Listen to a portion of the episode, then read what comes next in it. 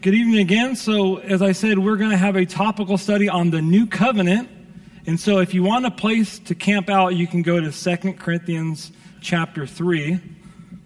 But I have the sound team, they're working overtime tonight. I have a number of verses up here that they're going to scroll through as we uh, go through this.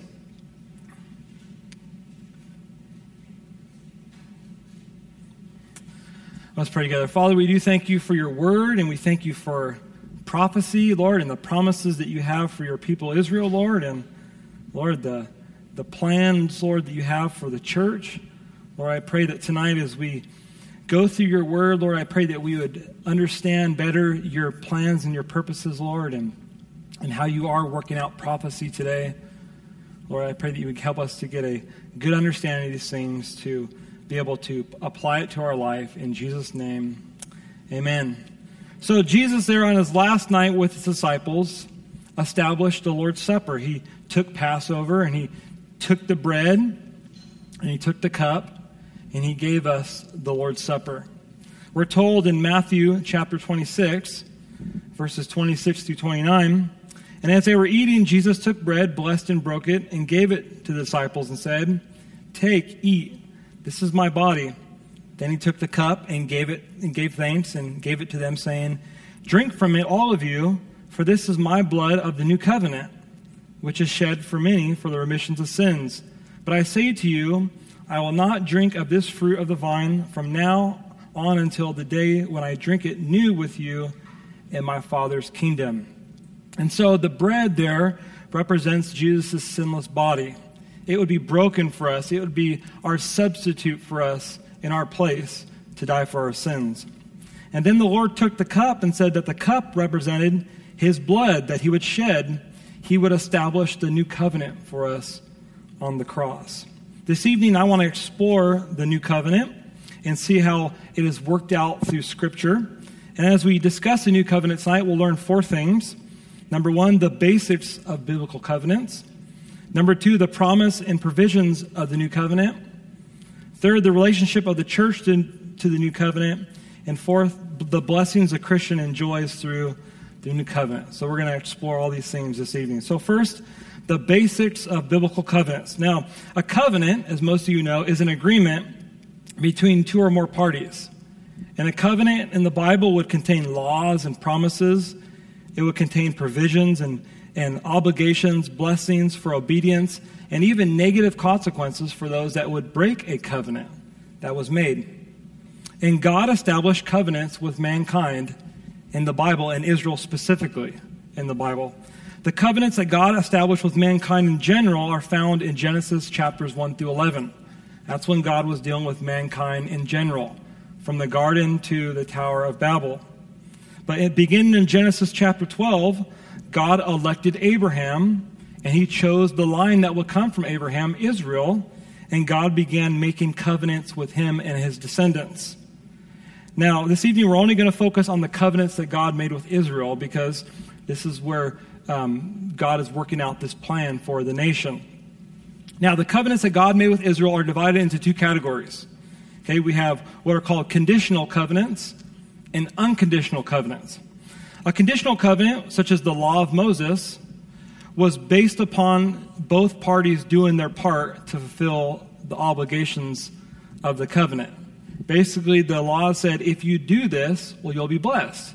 If you don't do this, well, then curses are going to come upon you. So Israel had a responsibility to keep the covenant that God made with them, the law, there he established with them on Mount Sinai. And when Israel obeyed the law, they were blessed. And when they disobeyed the law, they were under the judgments of the law. Assyria came in in 722 and, and carried away the northern kingdom. And then Judah was carried away after three sieges in 586. But there's also what's called unconditional covenants in the Bible. And that means it's only based upon the person making the covenant. It's upon him and him alone. He is the one who's going to fulfill it, and that's God. The unconditional covenants that God made in the Bible are with Abraham, known as the Abrahamic covenant, the land covenant, the covenant with David, the Davidic covenant, and the new covenant. Now, it's important to note as we talk about covenants that while it's based upon God alone to fulfill the covenants, not Israel's obedience whatsoever, But if Israel was to enjoy the covenants throughout their time on earth, then they were to walk in obedience. And so, you know, the new un- un- unconditional covenants are not based upon their obedience, but the enjoyment of those covenants are based upon their obedience. And so, when, for example, the land covenant in Deuteronomy 30, God unconditionally promised Israel all their land, and God is going to give Israel all their land in the future. But for Israel to enjoy their land throughout the Bible, they needed to walk in obedience. And when they didn't walk in obedience, enemies would come and they would oppress them and they would take away most of their land. And even today, Israel has not possessed all of her land because they haven't yet turned to God, as they will, we know, in the future. Now, something else is important to know unconditional covenants that God made with Israel are an outworking of the covenant that God made with Abraham. The covenant that God made with Abraham is very important. The promises and provisions that God made with Abraham are seen in Genesis 12, 13, 15, 17, and chapter 22 of Genesis. Now, if you boiled all those promises down, you can come out with three major categories. God promised Abraham a land, a seed, and a blessing. A land, seed, and blessing. And all of these three things were later expanded into unconditional covenants. For example, the land was later expanded and developed in the land covenant also known as the Palestinian covenant in Deuteronomy 30. So God took that land aspect that was promised to Abraham and expanded it and said, Israel, I'm going to give you all the land. I'm going to promise it to you. Later on, God expanded the seed promise. Paul tells us the seed is Jesus, the Messiah. This was later given to David in a special covenant that God made with David. God told David in 2 Samuel 7 and in 1 Chronicles 17 that one of your descendants is going to be king and he's eternal and he's going to sit upon your throne forever in Jerusalem. That seed promise was later developed into the covenant that God made with David. But then there was also the blessing aspect of the covenant that God made with Abraham. God said in Genesis chapter 12, Abraham, in you all the nations of the earth will be blessed. Yes, Abraham, Isaac, and Jacob were blessed, and anytime anybody blessed them, they were blessed. But there would also be a blessing that would come upon all nations. And this blessing, we're told by Paul in Galatians, would come through Jesus, the Messiah. And this blessing would also later be expanded in what we call the New Covenant. God, through the prophets, began predicting a blessing that would come upon all the world, and Israel specifically, through the Messiah, through Jesus. And so this is how God is working these things out through the Old Testament, through the covenant that he made with Abraham. Now, one more important thing about covenants covenants were often established by a blood sacrifice. When God established the law with Israel there on Mount Sinai, he established it through a blood sacrifice. He had the young men go out and they offered burnt offerings. He took the blood, put it in a basin, and he sprinkled the altar and he sprinkled the people, and the covenant was set. 430 years before that, when God made his covenant with Abraham, the same thing happened. But this time, since it was unconditional, Abraham was put to sleep. right? And then there, Abraham, before that, cut two lines, right? He, he offered some animals, and he cut two lines. And there, when Abraham was sleeping, God in a theophany passed through the middle of those two offerings, establishing that covenant. In the same way, when Jesus went to the cross, the book of Hebrews tells us that it was through the shedding of blood that this new covenant was established. And so these, this is what God is working out through the scriptures. So, second, let's talk about the promises and provisions of the new covenant. The new covenant is introduced in the book of the prophets, and I'm going to read you a number of passages. They'll be up here on the screen as well. They're found in the book of Isaiah, Ezekiel, and Jeremiah. So, first of all, Isaiah chapter 55, verse 3 it says, Incline your ear and come to me. Hear, and your soul shall live, and I will make an everlasting covenant with you, the sure mercies of David. And then in Isaiah 59, verses 20 through 21, we're told, The Redeemer will come to Zion, and to those who turn from transgression in Jacob, says the Lord. As for me, says the Lord, this is my covenant with them, my spirit who is upon you, and my words which I have put in your mouth shall not depart from your mouth, nor from the mouth of your descendants, nor from the mouth of your descendants' descendants, says the Lord, from this time and forever. Then in Ezekiel chapter 36, verses 24 through 28, we're told, For I will take from among I will take you from among the nations, and I will gather you out of all countries, and bring you into your own land. Then I will sprinkle clean water on you, and you shall be clean. I will cleanse you from all your filthiness and from all your idols. I will give you a new heart and put a new spirit within you. I will take the heart of stone out of your flesh and give you a heart of flesh.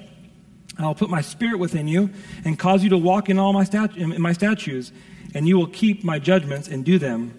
And then you shall dwell in the land that I gave to your fathers. You shall be my people, and I will be your God. And then in Ezekiel 37, verses 12 and 14, therefore prophesy and say to them, Thus says the Lord God, Behold, O my people, I will open up your graves and cause you to come up from your graves and bring you into the land of Israel. Then you shall know that I am the Lord when I have opened your graves, O my people, and brought you up from the graves. I will put my spirit in you, and you shall live, and I will place you in your own land.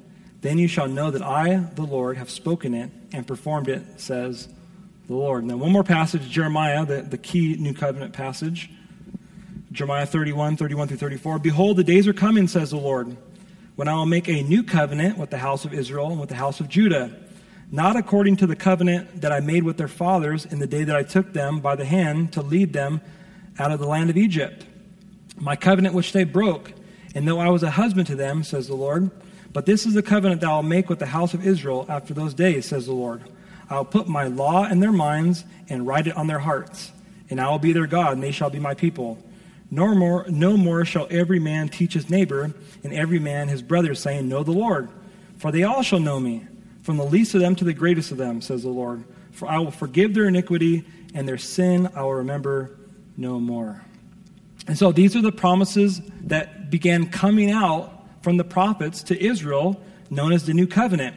You see, Israel during this time was living under the law, the conditional covenant that God made with them. And Israel began sinning. They began going after idols.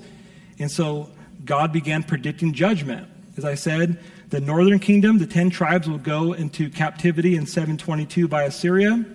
And Judah, the two tribes, Judah and Benjamin, would later, after three sieges of Babylon, the temple would be destroyed and they would also go in captivity.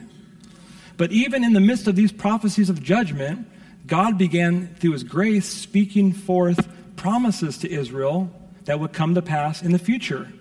They were speaking about the Messiah that would come.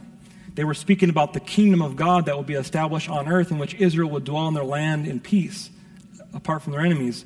And they began talking about a new covenant. The covenant, of the old covenant, the law which they broke that they couldn't keep because they didn't have the Spirit of God within them.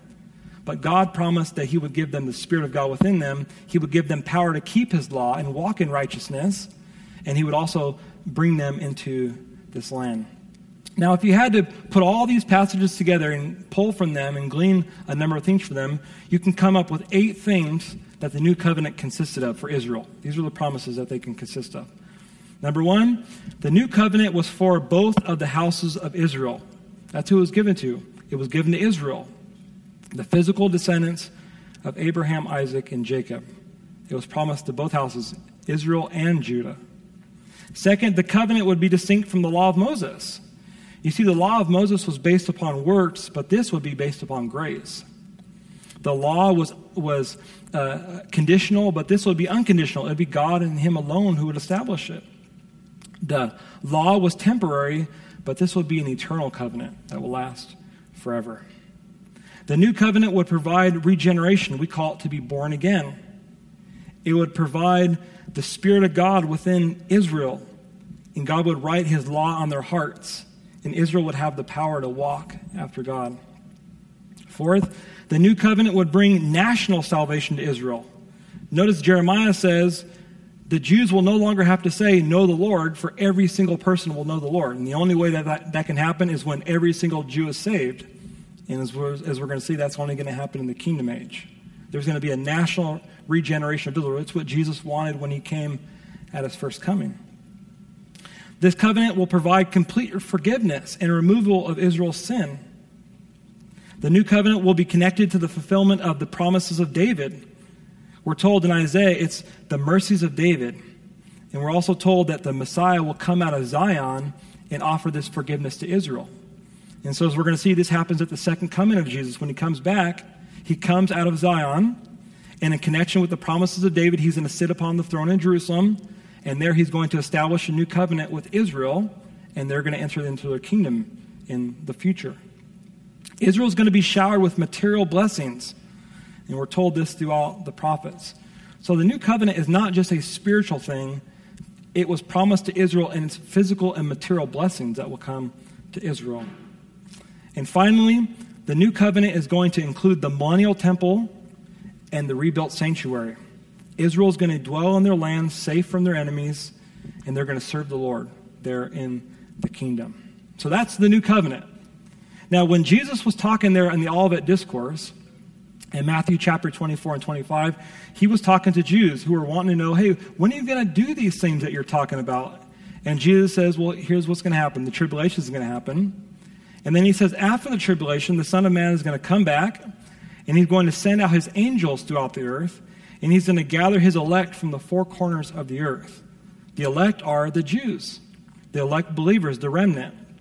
And they're, they're going to be gathered together to Jesus, and their sins are going to be forgiven, and they're going to enter into the kingdom that was promised by God for a thousand years. Now, this brings us to our third point.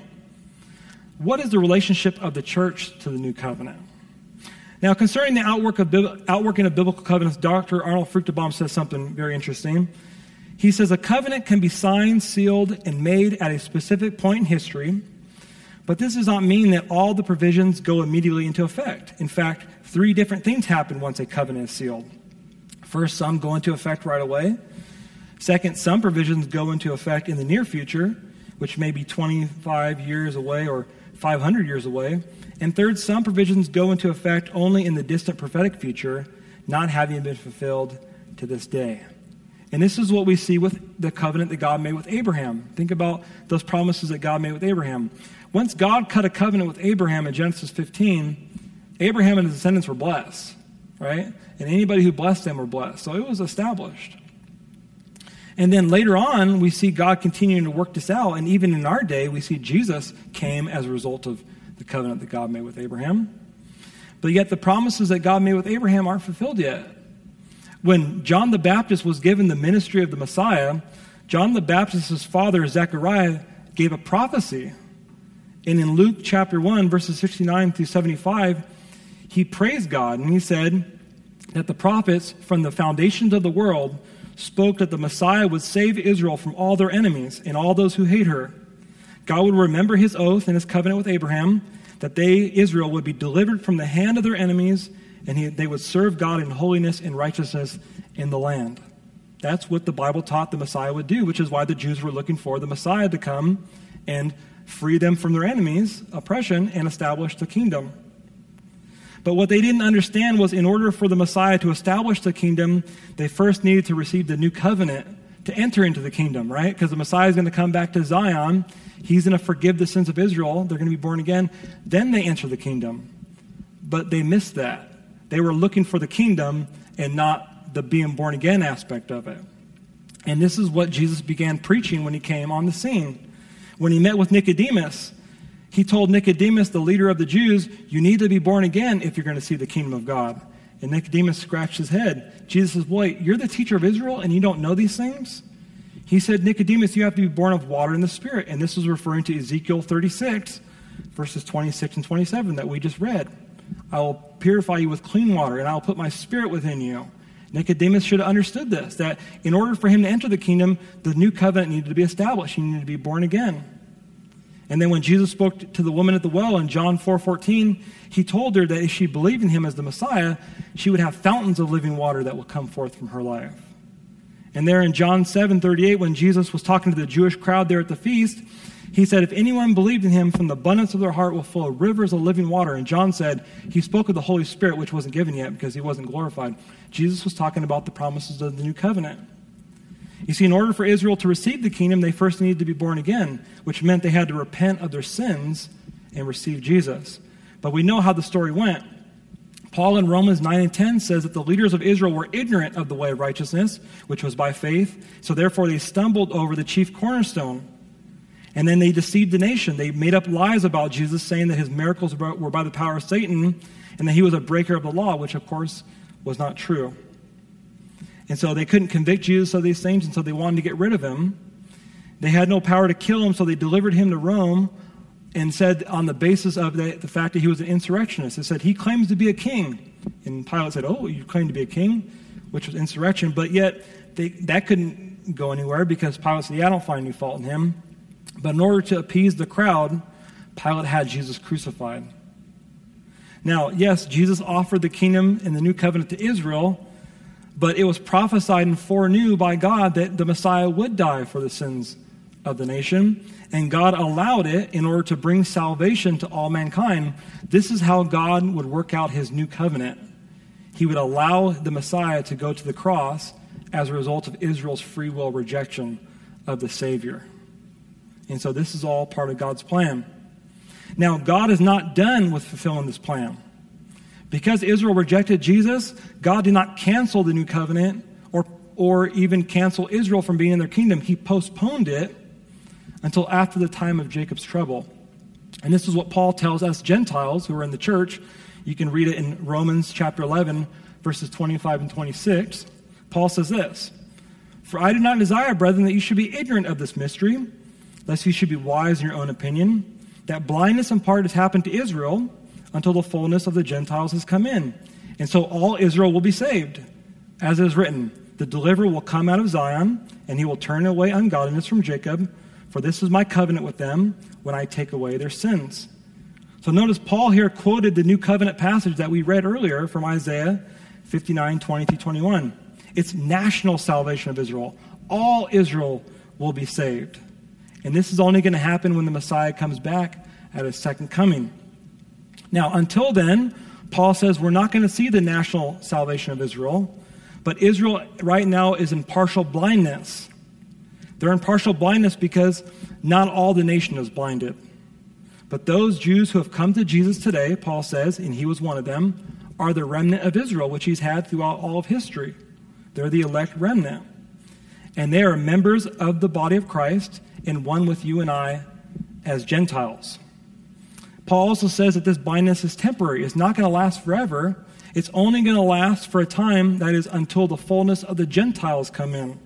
Today, God is calling out Gentiles to his name. That is, you and I in the church age. And we're going to see more Gentiles get saved than Jews. That's what the prophecy says. Not because God has only chosen some and not others, it's just because that's what's going to happen, and God foreknew it. Those Jews who come to Jesus are saved, the veil is taken off their heart, and those Gentiles that come. And when God uh, has the number of Gentiles that he foreknows are going to be saved, and then he's going to turn his attention back to Israel. And we know this is going to happen through the Great Tribulation. We believe the church is going to be raptured, and then God is going to bring the time of Jacob's trouble, which is a time in which he brings Israel back to the place of repentance, in which they're ready to receive him as a Messiah and have national salvation promised in the new covenant. Now, we need to remember that unconditional covenants are not based upon Israel, they're based upon God. God is going to fulfill this covenant with Israel. But as we learned already, the present enjoyment of God's covenants are only based upon obedience at this present age. And this is the blessing of the new covenant that we see today. Those Jews who believe in Jesus today enjoy the spiritual blessings of the new covenant that Jesus established on the cross while they wait for the physical and national salvation of Israel, which is going to happen at his second coming. The writer of Hebrews, as we're going to learn in men's study for like 40 years, uh, coming up soon, from chapter 7 through chapter 10, is all about the new covenant. And the reason why he establishes Jesus as the priest is because he is a mediator of a better covenant, the new covenant. And the writer of Hebrews was writing to Jewish believers and said, Hey guys, you're enjoying these blessings through Jesus. And we see in Hebrews 12, 23 through 24, he says, To the general assembly and the church of the firstborn who are registered in heaven, to God the judge of all, to the spirits of just men made perfect, to Jesus the mediator of the new covenant, and to the blood of sprinkling that speaks better things than Abel. And so it's clear that the Jews in Jesus are partaking of the spiritual blessings through the new covenant. Now, where things get interesting is that Gentiles in Christ are said to also be recipients of the new covenant. And this is where Bible teachers start scratching their head. Because Paul, writing to Gentiles, non Jews, said this in 2 Corinthians chapter 3 verses 5 through 6 he says not that we are sufficient of ourselves to think of anything as being from ourselves but our sufficiency is from god who also made us sufficient as ministers of the new covenant not of the letter but of the spirit for the letter kills but the spirit gives life and so scholars have wrestled with this throughout the years, and sadly, some have come to the conclusion that, well, maybe the church has replaced Israel. And so there is no Israel anymore. Israel is the church, but there's no biblical support for that. Good Bible teachers, such as Calvary Chapel, right? Um, people that see a distinction between Israel and the church have come up with three views. Some have taught that there's two new covenants one for the church and one for Israel. Others have taught one new covenant, but two applications one for the church, one for Israel.